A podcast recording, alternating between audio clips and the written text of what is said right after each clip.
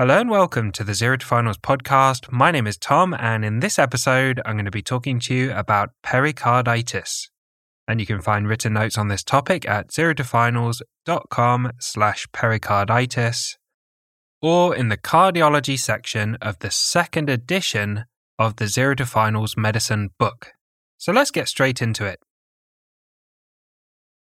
Pericarditis is inflammation of the pericardium which is the membrane that surrounds the heart. The most common causes are idiopathic, meaning there's no underlying cause, and viruses. It presents with chest pain and fever and is treated with nonsteroidal anti inflammatory drugs. Let's start with some pathophysiology. The membrane that surrounds the heart is called the pericardium or the pericardial sac. It has two layers with a small amount of fluid in between the layers, less than 50 milliliters, which provides lubrication for the movement of the heart.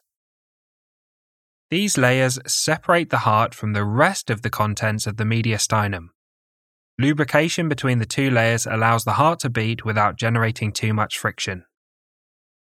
There is a potential space between the two layers of the pericardium, which is called the pericardial cavity. The two layers usually touch each other, which is why it's only a potential space. Pericarditis refers to inflammation of the pericardium.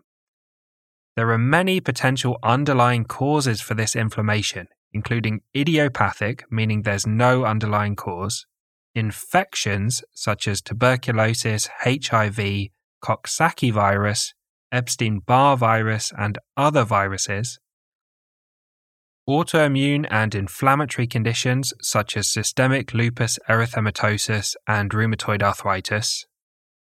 Injury to the pericardium, for example, after a myocardial infarction or a heart attack, open heart surgery, or trauma. Uremia, meaning a very high urea level secondary to renal impairment. Cancer and medications, for example, methotrexate. A pericardial effusion is when the potential space in the pericardial cavity fills with fluid. This creates an inward pressure on the heart, making it more difficult for the heart to expand during diastole, which is when the heart fills with blood. A pericardial tamponade, also known as a cardiac tamponade, is where the pericardial effusion is large enough to raise the intrapericardial pressure. This increased pressure squeezes the heart and affects its ability to function. It reduces the heart filling during diastole, decreasing the cardiac output during systolic contraction. And this is an emergency and requires prompt drainage of the pericardial effusion to relieve the pressure. Let's talk about the presentation. Two key presenting features should make you think of pericarditis chest pain and a low grade fever. The chest pain is typically sharp, anterior, or central in the chest, worse on inspiration, which is described as pleuritic, worse on lying down, and better on sitting forward. A pericardial friction rub on auscultation of the chest is a key examination finding. A pericardial rub is a rubbing, scratching sound that occurs alongside the heart sounds. Let's talk about the investigations. Blood tests show raised inflammatory markers such as white blood cells, CRP, and ESR. ECG changes include saddle shaped ST elevation and PR depression. An echocardiogram can be used to diagnose a pericardial effusion if there's fluid in the pericardial cavity associated with the inflammation. Finally, let's talk about management.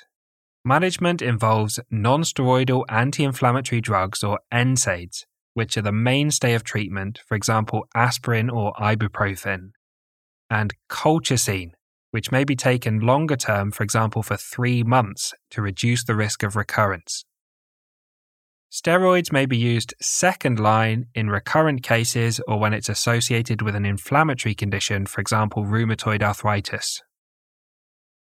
Underlying causes such as tuberculosis or renal failure should also be appropriately treated.